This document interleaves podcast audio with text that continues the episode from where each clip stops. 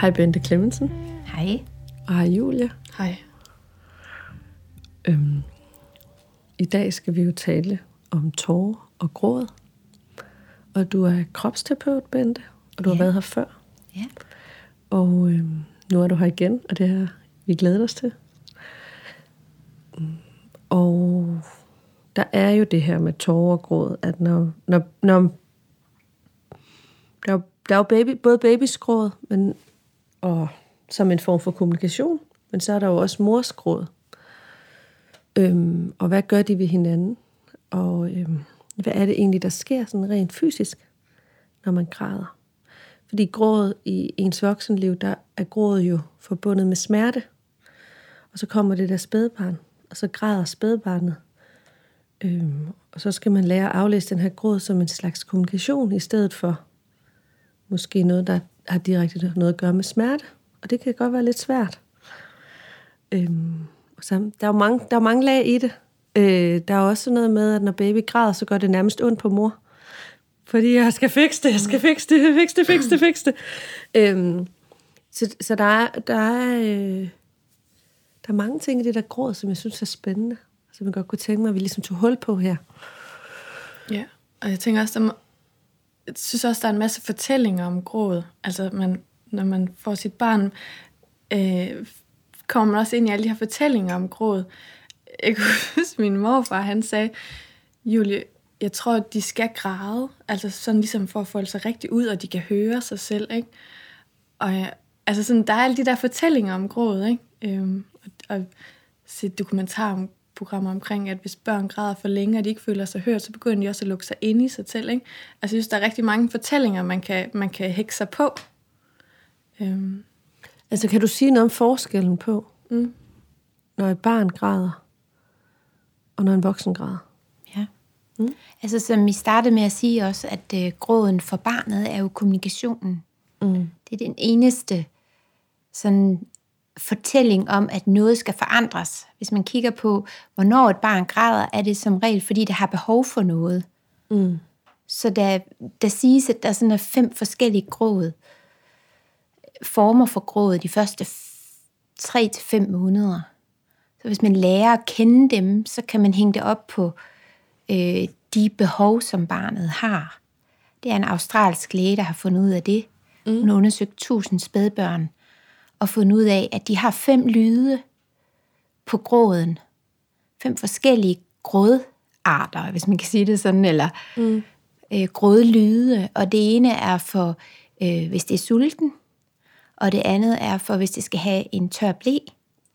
Hvis det har en bøvs, altså luft, der står og trykker. Og hvis det er træt, og hvis det har brug for omsorg.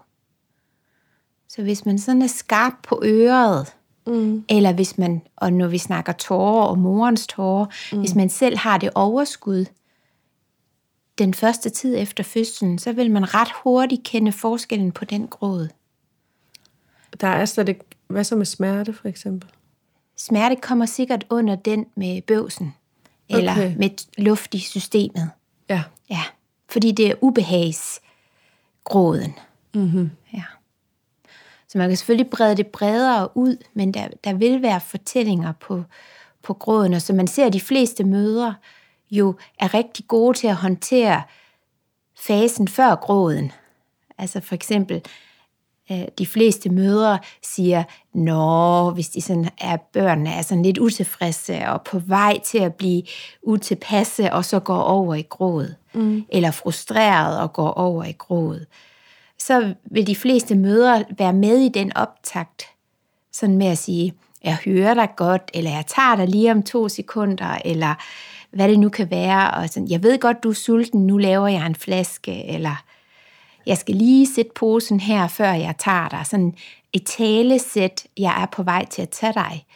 Fordi moren jo ret hurtigt lærer at læse, hvilke behov der ligger i forhold til det, som barnet ytrer af lyde før gråden, for eksempel. Som i starten, helt i starten, når man lige har fået det første barn, de første uger, det er jo så også det, man skal give sig selv tid til. Tid til, at gråden kan være noget, man skal lære noget om. Og det tænker jeg, det i tale sætter man ikke ret meget. at det er i hvert fald min erfaring, at det bliver ikke i tale sat ret meget, at den første 14 dage, måned, skal man sådan vende sig til at være forældre, og vende sig til netop, at gråden flytter ind i ens liv, mm. ligesom din bedstefar sagde, mm. at, at, at øh, de kommer med et budskab i gråden, men hvor vi ofte som voksen til voksen jo har noget med, at det er svært at rumme, hvis andre græder, hvis man ikke er vant til det. At i flertallet øh, af sammenkomster, så græder vi jo ikke bare. Altså, Nej, og så tænker jeg også, at mit barns gråd, der ligger en besked til mig om, at nu skal jeg hjælpe mm. dig med, at du ikke skal græde mere. Ja. Så jeg, jeg kommer på en opgave, når du giver din lyd, din gråd, hvad det mm. nu måtte være. Ikke? Mm. Altså, jeg kan huske, der var en, der sagde til mig, da jeg blev mor for første gang, det med grådtyper, og jeg googlede det på YouTube, for der skulle være nogen, der havde lagt de der typer op, og så kunne jeg sidde, jeg kunne slet ikke rumme det, jeg kunne slet ikke, jeg, jeg måtte bare give slip og sige, beklager, jeg kan ikke tolke din gråd, men så må jeg bære dig, eller så må, altså sådan, jeg formåede det ikke med mit første barn. Med mit andet barn, der synes jeg, jeg kunne høre nuanceforskelle og så videre. Det tror jeg er meget typisk. Mm. Og det tror jeg, det, det rum skal vi give os selv. Mm. At der er en læring i det. Også fordi første gang står vi jo der, og alt sker på én gang. Både med os selv og med et barn, der skal lære at leve, og vi skal lære hinanden at kende, og så videre. Så derfor vil det altid være en læringsfase, og der alle flergangsfødende har en større ro til det. Og vi kan alle sammen huske, hvordan det var at være førstegangsfødende, og synes, det hele var en stor jungle. Og det mm. synes jeg, man skal også i tale sætte op, give plads til, at, at vi skal have lov at være forvirret og være i kaos første gang, fordi det er sådan, det er. Men jeg er også helt sikker på, at barnet er skabt til, at den fase kan være der, uden der sker noget forfærdeligt med det. Mm. Men, altså, men altså, hvorfor, hvor, altså jeg får sådan lyst til at sige, hvor, hvor, hvad får dig til at sige det? For jeg kan huske, når min svigermor og min mor, alle de der kvinder, der samlede sig omkring mig, sagde, hun går ikke i stykker, Julie, når hun græder. Og så kunne jeg bare kigge på dem og sige, hvordan ved I det? Og hvordan kan I love mig det? Altså, så tror jeg, jeg kommer til at lyde lidt gammel igen, det når jeg siger gerne. det næste her, fordi ja. det er noget med 25 års behandlingserfaring. Ja i, i egen klinik og 25 års undervisning i fødselsforberedelse og efterfødsel, at jeg simpelthen kan se, at det er okay at tage det med ro. Og at mennesket er enormt robust. Altså mennesket kan virkelig holde til rigtig meget. Både de små børn, men også os som voksne. Og at vi kan godt være frustreret og forvirret og kede af det og bekymret og øh, fyldt med sorg og så videre, men, men at det er også okay at være med de følelser. Og jeg tror, at kontrasten bliver ret stor for os, fordi vi, altså nu er det en dyb generalisering, men rigtig mange lever jo sådan livet let, indtil de her børn ankommer. Og i dag er vi så heldige, at vi også endda selv kan bestemme næsten, hvornår de kommer. Og det gør jo så, at når de så kommer, så bliver det sådan et projekt, projekt barn. Og så kommer det til at fylde enormt meget. Øh, og så vil vi gerne gøre det hele perfekt. Og når vi gerne vil gøre det hele perfekt, så kan vi sådan komme i klemme, når vi for eksempel ikke kan få barnet til at holde op med at græde. Mm. Eller hvis man har fået et barn, som er særlig sensitiv, eller, og det er sådan et, måske lidt et misbrugt ord i, i nutiden, men, men et barn, der har nogle behov for at være ekstra på arm, så kan jeg også bedre formulere det. Og, og så sige, at jeg har et barn, der har brug for at være ekstra på arm og så være med det på den måde i forhold til måske at gøre, hvad man har brug for i sit hjerte, og, og møde det på kederligheden og så videre. Mm. Giver det sådan lidt mening? Ja, det gør det. Men jeg sidder også og tænker, når du fortæller, at der er jo også det der med at kunne rumme. Altså, jeg brugte lang tid, og den dag kan jeg stadigvæk have, så nu skal jeg rumme din kedelighed og dine tårer. Og da jeg blev mor første gang, kunne jeg ikke finde ud af, er det smerte, er det er du ute, jeg var faktisk også sådan, er du utilfreds med at være havnet lige ved mig? At det er mig, du ligger og kigger op mm. på? Altså jeg var ude i alle nuancerne, mm. ikke? Og så rumme den gråd og, og alt, hvad den lyd, den kommer med. Jeg synes, der var tidspunkter på dagen, hvor det var tortur for mig. Så synes jeg, det var nemmere, hvis jeg havde sovet, eller hvis tingene gled, og så kunne jeg godt rumme. Det er vist en bøvs. Du har vist vist meget, nu er det vist maven, der er vist... Men der, det, det, vi snakker 4-5 måneder hen, før jeg ligesom kunne tage det step i det. Og den læring er vi skabt til at kunne være i, Mm. tror jeg på. Både som spædbarn og som førstegangsmor. Ja. Fordi man lander helt anderledes i det som Ja. flergangsmor. Men der er jo også, altså, så kan det jo være, at det tredje barn har kolik.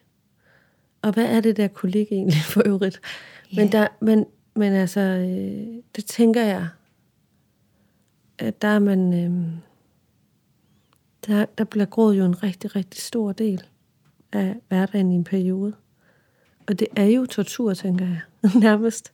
Det er det, og det er, Og hvad gør og man man? kan næsten blive hjernevasket af det, altså sådan, at man bliver desperat. Mm.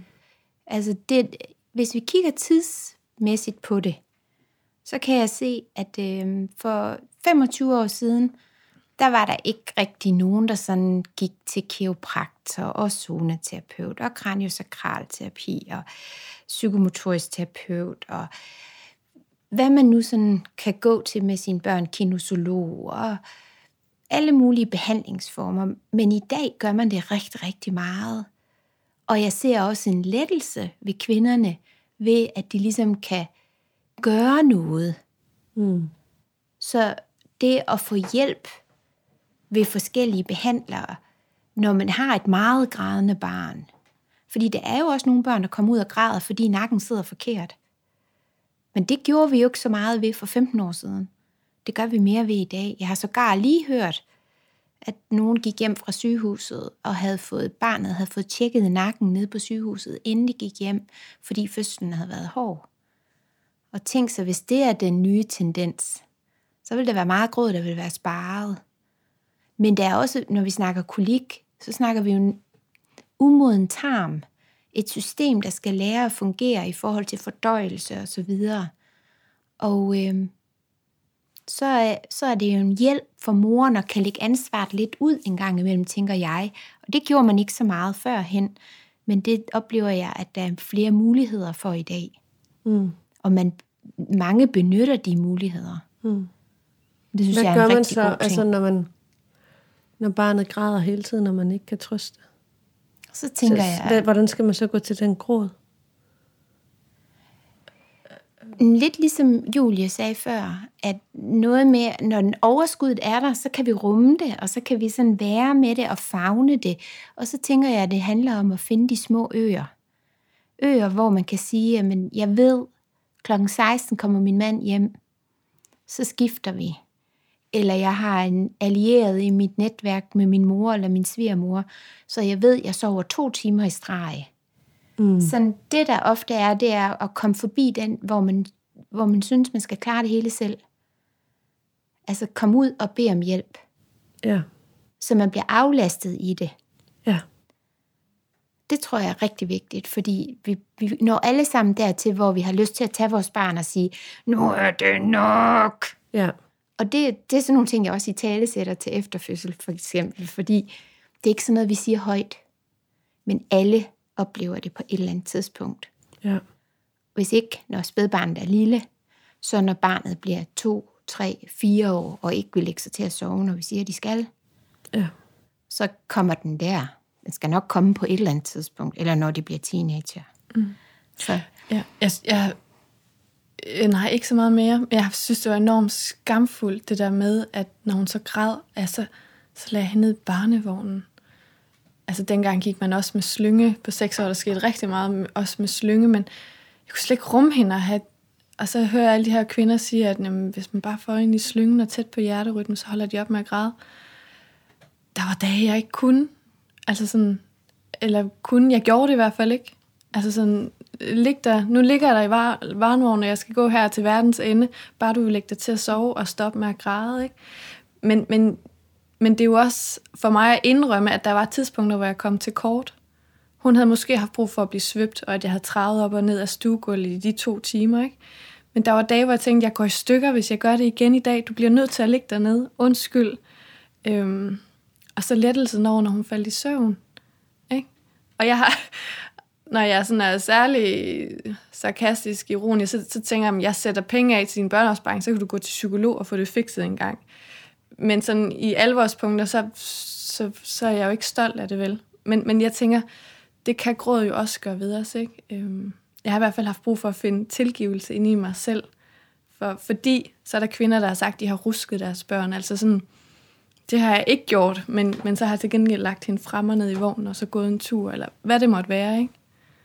Det, det, driver, det har drevet mig særlige steder hen, hvor jeg tænker, puha, nu ringer jeg ham op, og så skal han komme hjem, og han skal komme hjem nu. Mm. Ikke?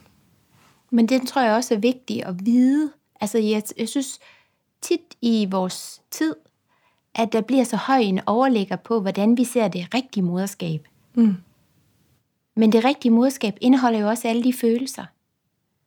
Og det er jo også derfor, man godt kan sige, at børnene kommer for, at vi skal, nogen siger opdrage dem. Jeg kan godt lide, at man siger inddrage dem.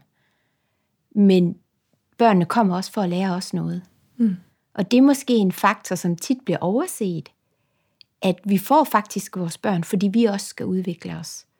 Ja. Sådan ser jeg det i hvert fald. Og derfor tænker jeg at tage den overlægger ud af det, og så snakke om det, for alle har det sådan, som du fortæller. Alle møder det på et eller andet tidspunkt, og man ikke slår til, i hvert fald i det billede, man har inde i sit eget hoved, og hvor så overlæggeren ligger for dig, for dig, Laura, eller for mig, mm. I er jo med, hvad vi selv har med i bagagen. Og det kommer jo ofte frem på det her tidspunkt, at det, det, der dukker op, er det, der er sket med os de første tre år i vores liv. Og der tænker jeg sådan lidt, at, at man måske har nogen, der kan sige til en, det er okay, at det er på den måde, og du har sørget for, at hun har fået noget at spise, hun har fået en ren blæ, og at der er nogle rammer, hvor hun kan føle sig tryg, hun bliver puttet under dynen og afgrænset, og, og så ved du, at hun hvad, for du har i hvert fald lige haft hende op og bøves og så videre, jamen, og hvis hun har sovet ved dig hele natten, klistret ind mod dit bryst, jamen så har hun også fået det basale, og så er det okay at gøre det der for at få et pusterum. Ja. Altså at sige, jeg kan ikke alt. Vi kan ikke alt. Mm. Og jeg får lyst til at nævne en lille situation, som så ligger om 21 år, når mm. hun så skal igennem noget, der er svært, så gør det stadigvæk ondt i en mors hjerte. Men, men vi kan ikke gå over og gøre det for dem. Når de er spædbørn, vil vi prøve at gøre det for dem. Men samme smerte er der igen, når de er 21 og står med noget, der når dem op over hovedet. Og så skal vi være i det og, og mærke det, fordi det indebærer en smerte. Men kunsten er at kunne lade være med at gå ind og tage over på det tidspunkt. Ja. Det er det, vi snakker meget om, at mange forældre gør i dag. Men du skal vel tage over, når det er et spædbarn, ikke? Selvfølgelig skal man tage over, når det er et spædbarn, men, men hvis man har et barn, der græder døgnet rundt de første tre måneder, så bliver man nødt til at have de her øer. Og så bliver man nødt til at tænke meget praktisk, tænker jeg, i de basale behov. Ja. Øh, øh, jeg kan huske min svigermor, hun sagde, øh, de skal bare græde, så udvider lungerne sig. Mm. Ja, ja. det er også lidt den, ja. Øh, jeg tænkte bare sådan, øh, hvad snakker du om, idiot, gå væk. øh, altså, undskyld, Jette. men men øh, det var øh, alt stridet i mig. At, at, men, men er der noget om det, eller hvad? Altså, at, nej, vel? Der er ingenting om det. Men det er jo en gammel myte. Ja, det er, det er jo noget, og deres generation skal man jo tænke på, at de havde de havde vidderligt den tankegang, at det var en udviklingsfase. At, at, man græd. at man græd, og så fik man stærke lunger, og så blev man robust, fordi man skulle ikke have sin behov stillet med det samme. Man skulle lære at vente.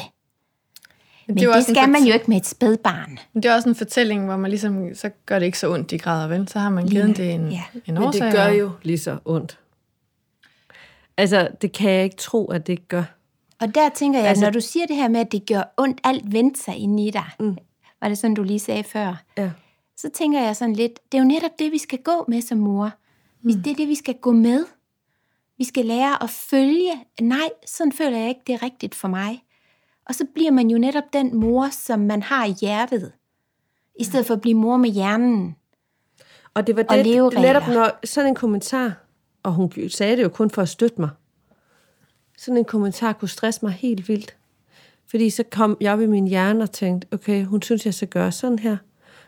Min, hele min krop fortæller mig, at jeg skal gøre noget andet. Hun, nu tænker hun, at jeg er en pyllermor. Hvordan får jeg hende til? Hvordan handler jeg midt imellem det, jeg har lyst til, mm. og det, hun siger, så hun ikke tænker, at jeg er en pyllermor? Øhm, og det, det tror jeg, der er mange, der, der er, bliver fanget i sådan en, hvor man sådan, okay, nu tænker de, jeg, jeg var meget inde i sådan en, de tænker, jeg er en pyldermor. Og det må de ikke tænke. Min veninde sagde også, at hun havde ikke nogen børn, øh, og han var to uger gammel og lå i barnevognen, og så sagde øh, øh, øh, og jeg sprang op, ikke? og sådan, skal han ikke lige ligge og pludre lidt, sagde hun. At spædbarn, for det første pludrer et spædbarn ikke. Altså bagefter har jeg grint af det med hende, ikke? Altså, øh, at, at han pluder ikke, og når han vågnede, selvfølgelig skulle jeg tage ham op, og han var helt ny, og, og vi skulle bare ligge og kigge på hinanden. Jeg skulle nærmest faktisk ikke have haft nogen gæster, vel?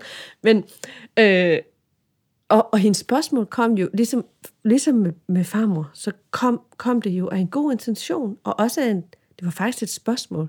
Men alt tog jeg som en mistænkeliggørelse af mig. Øh, hun synes, åh oh nej, helt stress op i min hjerne, ikke? Øh, hun synes, hun, at, baby, at spædbarn skal ligge og pludre. Øh, jeg synes ikke, at barnet skal ligge og pludre. Skal jeg tage det op, så, hun, så jeg, som jeg synes? Eller skal jeg lytte til hende, så, så hun ikke tænker, at jeg er en pyllermor? Ja. Enorm, enormt mange tanker, der kan gå igennem ens hoved på kort tid. Ikke? Ja. Og sådan, Men også, ja. jamen, der er bare lyst til at knytte en kommentar til. Jeg havde den der med, at det var kun mig, der skulle trøste. Lige så hårdt, jeg synes, det var, og helt vildt at trøste. Altså, min far måtte godt trøste.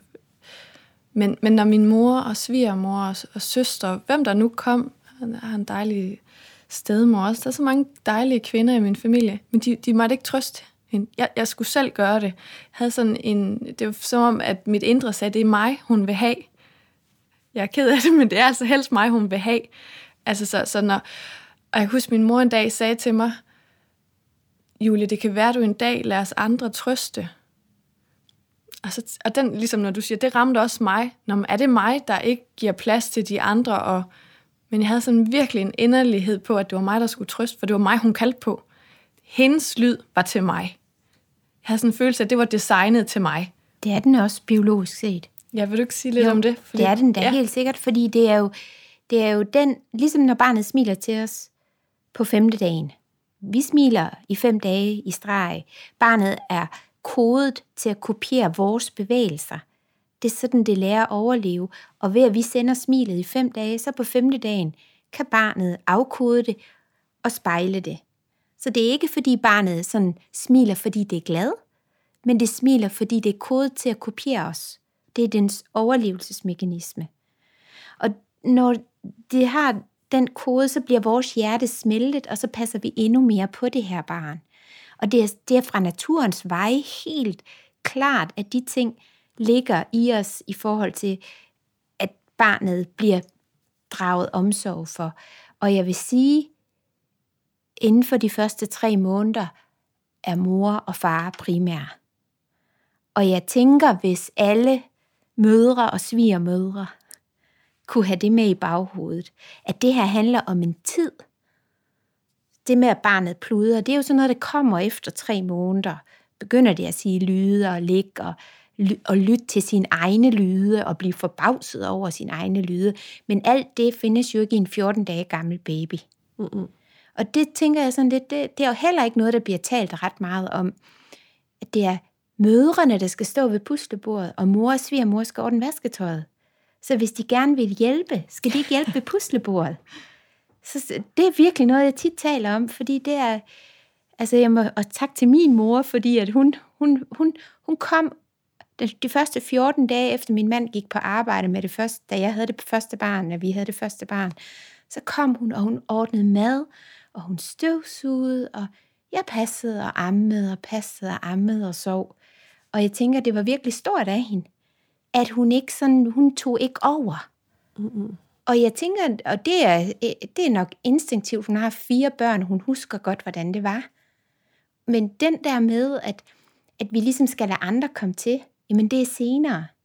Det skal vi biologisk set ikke, og de er, de har behov for at mærke tryghed, og at verden er et godt sted at være, så man kan have tillid til tingene.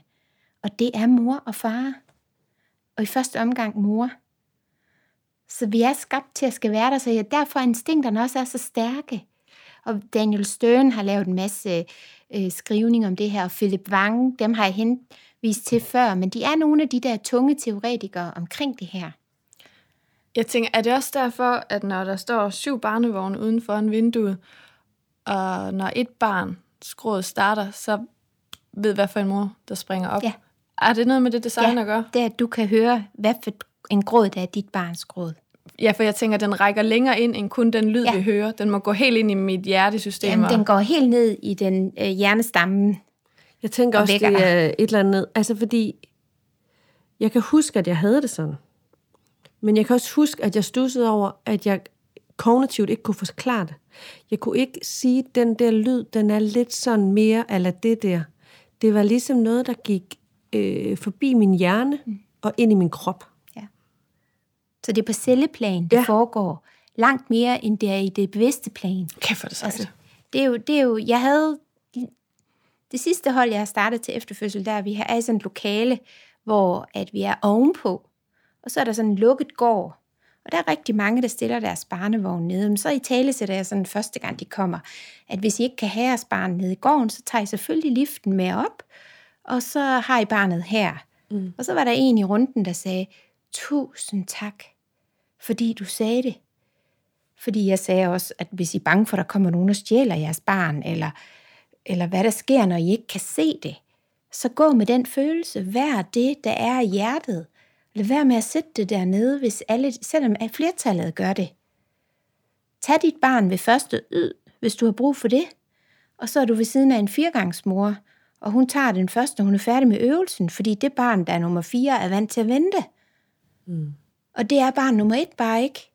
Og man skal gå med det, ens moderhjerte øh, siger, og det, det tror jeg virkelig, altså der, man skal have lov til at komme i en udvikling, man skal have lov til at lytte til, at man gerne vil passe sit eget barn og trøste sit eget barn, indtil man er klar til at sige, nu må du gerne trøste mor, mormor. Ja. Altså det tror jeg virkelig er vigtigt, fordi det, det andet, det er at drive vold på sig selv. Mm. Jeg tror, jeg havde det meget ambivalent. Jeg øh, havde det sådan med min første, at han skulle være tæt på mig hele tiden, ellers var det for meget for ham. Og det tror jeg egentlig intuitivt. Altså det handler om, at han er en meget sensitiv dreng, ikke? Og helt intuitivt havde jeg hele tiden følelse af, at det her barn bliver overstimuleret. Pas på ham, pas på ham, pas på ham, pas på ham. Og samtidig så kunne jeg næsten ikke have det. Han sad der suget, og han, jeg havde aldrig noget space. Ikke? Så det var ambivalent, det der med, jeg skal have ham tæt på hele tiden. Jeg kan ikke holde ud at have ham tæt på. Jeg skal have ham tæt på. Jeg kan ikke holde ud at have ham tæt på. Og der hjalp det mig med min mor og min søster, fordi at de gjorde det så meget på samme måde som mig. Det er jo ikke noget, man kan sætte ord på. Det er noget, altså det, det, må, det er noget med rytmen i måden, du interagerer med barnet. Det, det er måske noget med, hvordan de lugtede. Det, det, det, det, er sådan, det er sådan nogle helt, var sådan nogle helt subtile ting. Jeg kunne ikke sige, hvad det var, de gjorde. Men jeg var tryg ved, at det gjorde det rigtigt. I forhold til, hvad jeg synes, der skulle gøres. Og jeg havde også tillid til, at de ikke sagde, ja, ja, det gik fint, hvis de nu gik væk med ham, og det så ikke var gået fint. Det kunne de aldrig finde på. Og det var så vigtigt for mig, at nogen ikke prøvede at passe på mig, og så ikke var ærlig. Øhm, så det hjalp for, altså dem kunne jeg ligesom give ham til, men jeg kunne faktisk næsten ikke engang give, give ham til faren. Altså det var også svært for mig. Vi går jo til opgaverne forskelligt. Ja. Øhm, Og man skal jo og bruge det den være på min måde. Ikke? Ja. Og man skal bruge den første tid til at lære at blive en familie. ja. Det er jo det, man, det, det er også en vigtig ting at i tale sætte, når man står over for et par, der skal have deres barn første gang. At, det, at de, de skal give tid til at blive en familie, fordi det er kvindens leve vilkår, regler, kodning, kan man sige, og mandens lige så, og de skal mixes i et for at blive en ny familie. Mm. Og det er konfliktfyldt. Øh, min søn sagde til mig forleden dag, mor, I har altid været enige. Og Gud fri mig vel, det har vi da ikke. Men det har han oplevet. Men det er fordi, jeg har jo været meget bevidst om det kodningsarbejde der i starten, fordi det er mit arbejdsområde. Men det er ikke ens betydende med, at man kan gøre det godt. Men han har vidderligt oplevet, og han er 23 i dag, at vi var enige. Men det er jo den kodning, der sker i starten, så jeg kan godt forstå, at du har haft svært ved at være 100% tryg ved faren. Fordi det er noget, vi kognitivt skal give os selv en besked om. Jeg skal være tryg ved, at det her er barnets far, og den far er den bedste far til det her barn i hele verden. Mm. Derfor siger jeg også ofte til kvinderne, hvis de står og kigger, at far skifter, hvis de får lyst til at sige, nu skal jeg lige, så skal de gå ud i køkkenet. Gå væk. Og når far har brug for hjælp, så siger han, kan jeg lige få lidt hjælp her? Og det, det tror jeg, hvor, hvor du med din søster og din mor jo simpelthen bare har set nøjagtigt din egen kodning. Så du har set øjenkontakt, din bevægelserne har været det, der ligger så tæt op ad dig også. Og bare den måde at fagne barnet på og holde barnet, og at de 100% ved, Laura, skal man ikke stikke en løgn, så tilgiver hun os aldrig. Hmm. Og det er jo det dybe, dybe kendskab til dig. Og det, det er sådan nogle ting, der kommer virkelig op til overfladen, når vi får børn. Det er, hvad vi selv kommer af, men også det at skal have vist tillid til et andet menneske, netop vores mand, og sige, han gør det ikke ligesom mig, men fordi han er barnets far, så er han også kodet til at gøre det her. Mm. Vi er bare ofte sådan nogen, der hurtigt har styr på det. Ja, og jeg får også, altså jeg også, får også lyst til at fortælle, fordi nu udleverer jeg jo både øh, far og svigermor lidt, eller siger sådan, at hun sagde det der med gråden og sådan noget, ikke? som jeg tror rigtig mange kvinder fra den generation fortæller videre. Men, men altså det, jeg jo så finder ud af nu, når de er blevet store, ikke? det er jo, at far og farmor kan noget, jeg ikke kan, som mine børn også har brug for. Vigtigt. Øhm, ja, ja.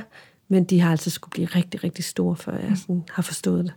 Altså, nu er altså sådan over fem. Før jeg sådan rigtig, sådan kan, okay, jeg kan bare mærke, de kan bare noget, jeg ikke kan. Så jeg, jeg, har, vi, har, vi har brug for dem. Mm. Men da, som, altså, da de, he, i det der helt, da de var små, der var det altså kun mig, der duede. Jeg var sådan lyst... Altså inde i mig selv. Det er jo en følelse, ikke? Altså, det er jo ikke... Men følelsen ligger op i biologien. Ja. For havde det været i samlersamfundet og jægersamfundet, så havde du skulle passe på det her barn, indtil det skulle til at lære at klare sig selv. Mm. Og det er jo den her alder. Mm. Det begynder så småt at gå med på jagt, hvis mm. det er en dreng, eller med ud at samle og arbejde for husholdningen. Mm. Altså hvis vi kigger rent biologisk set på det. Er der noget om, at øh, kvinden er mere kodet til barnets grød, end manden er? Altså jeg tænker, hvem er det lige, der... Altså, hvem vågner op hjemme i sengen om natten flest gange? Er der noget om kodning der? Jeg hører det meget forskelligt. Okay. Jeg hører virkelig det. Altså flertallet er jo kvinderne. Mm. Men jeg hører også om familier, hvor... Men der er ikke noget DNA eller eller Nej, andet? Jeg, Nej, det kender jeg ikke til. Men, men halvdelen af DNA'en er jo også fra far. Så kommer baby ud, og man reagerer bare slet ikke på den der babys gråd, så er det bare faren, han er bare helt alert. Ja, men, altså, der kunne være noget hormonelt i det, fordi mm. barnets gråd påvirker jo nedløbsrefleksen. Ja, for mælken til at løbe. Og for mælken til at løbe. Ja. Så der kan være noget omkring de hormonelle. Ja. Men det gør alle børns gråd jo. Ja. Når man ammer i supermarkedet, og der er et andet ja. barn, der græder, man er bare sådan, Nå, ah, nu skal jeg amme, jeg skal amme. Nu kan man ikke se Laura, men hun sidder og holder sig på brysterne. øhm, jeg får sådan lyst til at spørge, jeg har jo gået med min datter i armen, og jeg har min salte tårer dryppet ned på hendes kinder i perioder. Tager de skade af det? Nej. Nej, det gør de ikke. Nej. Og det, der, der tænker jeg sådan igen, at, at læne sig lidt op af det her med, at et menneske kan klare meget. Mm. Altså et menneske er robust helt fra fødslen.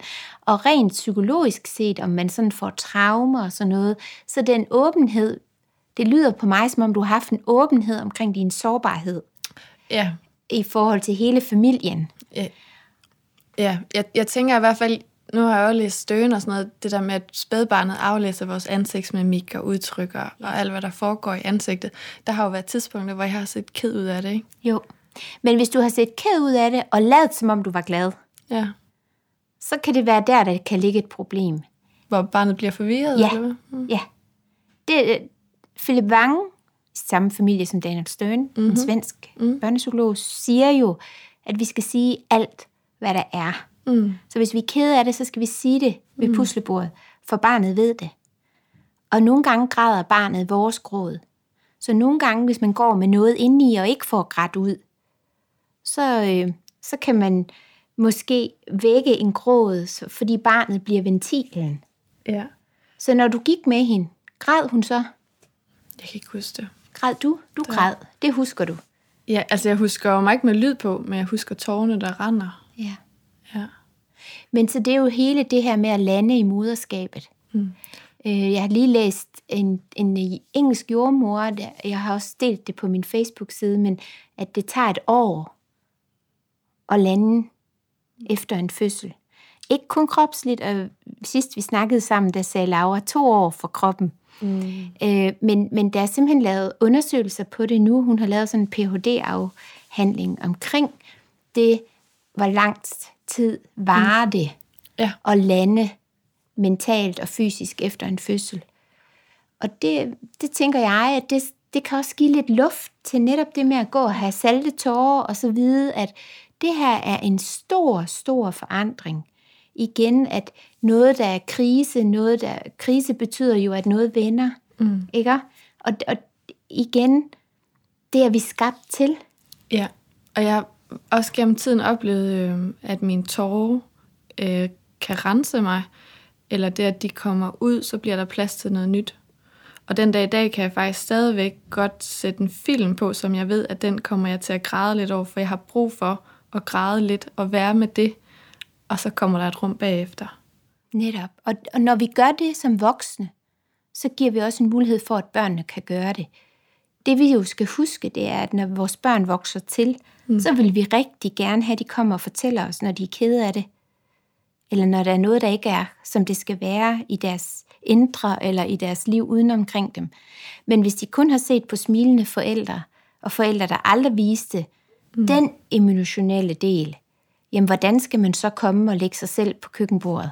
Men jeg synes faktisk, det er svært i dag. Altså nu har jeg en på tre og, og seks. Altså den dag i dag, hvis jeg bliver berørt, jeg, jeg, jeg forlader faktisk stuen. Ellers så tør jeg lige sådan skynde som en tår bort, hvis vi sidder den dag i dag, kan jeg græde over de sjoveste Ramachan-afsnit. Ikke? Altså det er jo, jeg ved ikke, hvordan jeg har havnet her, men altså blevet sådan åben for rigtig mange ting. Ikke? Og den dag i dag, synes jeg faktisk ikke, at det er nemt at vise mine børn, Nej. at jeg bliver, altså forklare det. det. Det er stadig et nyt rum for mig at, at prøve at betræde sammen med dem. Så er du ikke så vant til at sige, nu bliver jeg ked af det? Nej, jeg er ikke vant til at... Nej, det er jeg ikke vant til altså, sammen det med kunne mine være børn. min vejledning. Ja. At sige, prøv at sige, nu bliver jeg da helt ked af det. Mm. Og så passer ordene med tårerne. Mm. I stedet for, vi ønsker heller ikke, at de skal gå ud af rummet, når de bliver ked af det, når Nej. de bliver større. Nej. Lige nu gør de det ikke, fordi de har den alder, de har. Men, men på et tidspunkt vil de gøre som dig, fordi det er det, de har set. Så hvis du skal holde åbningen, så skal du fortælle dem, at du bliver ked af det, velvidende, at det kan de godt tåle. Ja, og tit så, nu de eksempler også er, altså, Ja, hvis det, det er kan jo mærke bare, at vi snakker sammen nu. Jeg bliver jo ikke ked af det, men jeg bliver berørt. Ja. Ikke? Altså, det, det det er jo- rører mig. Ja, og det er jo også et ord at sige for, ja. for dem til at lære. Mm. Og jo tidligere vi starter, jo nemmere går det. Kajsa, min datter på fem, siger, mor, jeg kan ikke lide, når du græder. Og det er jo klart, det er jo hendes empati. Hvis jeg er ked af det, jeg er jo fundamentet, eller jeg er jo jeg er huset, hun bor i, eller hvad man kan sige. Ikke? Ja. Jeg, jeg skal jo lave trygheden, så hvis trygheden græder, det, går, det er utrygt for hende, kan jeg se. Og så tænker jeg, det der kommer lige efter gråden er, når jeg lige får grædt lidt, får jeg det meget bedre. Ja, Eller hvis man græder en gråd, som man ikke kan kontrollere, og ikke kan se sig ud af selv, at man så enten siger, der er nogle andre, der hjælper mig. ja, Altså i klinikken oplever jeg tit, at nogen har holdt på noget rigtig, rigtig mange år, for eksempel. Mm. Og børnene går for eksempel ikke ud af huset og leger med andre børn, fordi de skal jo være hjemme og passe på i gåsøjen. Mm. Og, men lige så snart vi begynder at sige, jeg har det dårligt, men Bente hjælper mig. Nå, jamen der er nogle andre, der hjælper min mor. mm. Eller far hjælper mig. Nå, far og mor finder ud af det her. Så, så er det ligesom at sige, "Puh", ligesom en støvsky. Så kan de pludselig koncentrere sig om deres, fordi der er jo nogen, der hjælper min mor. Mm. Giver det lidt mening, når Ja, jeg det er siger det så på den fint. måde? Det er så fint. Og jeg tænker sådan lidt, det er ekstremt vigtigt for rigtig mange går og holder noget indeni, og 80% af vores kommunikation er nonverbal. Børnene har mærket lang tid før os, når vi ikke trækker vejret. Og det første, der reagerer, når vi følelsesmæssigt bliver berørt af noget, bare berørt, det er åndedrættet. Så holder vi vejret, og det har de luret længe før. Børn kan også lægge hånden på deres forældre og sige, har du det godt? Er du ked af det? De siger tit, er du ked af det på alle følelser? Mm. Fordi det kender de selv. Mm. Og hvis vi så siger nej, så har vi stukket dem en løgn kropsligt. Fordi de kan jo godt se, der er noget galt kropsligt. Men vi holder os op i hovedet. Og der tror jeg, at kunsten er at sige, ja, jeg er faktisk for træt. Jeg har ikke sovet længe, eller jeg er ked af det. Men i aften vil jeg gå i tidlig seng, eller i aften vil jeg snakke med far, og så går det i orden. Eller hvem man nu snakker med. Men så når man tager ansvar for den følelse, man lægger ud som voksen. Kan I følge mig i det? Ja. Og det tænker jeg faktisk starter allerede ved puslebordet. Mm. At man i tale sætter, hvis man har haft en rigtig, rigtig hård fødsel, så snak om det, fordi mm. det ved barnet jo. Mm. Det ved spædbarnet jo. Ja. Og nogle børn holder op med at græde voldsomt, hvis de har grædt voldsomt, når den fødsel bliver i talesat. Det har jeg også set rigtig mange gange.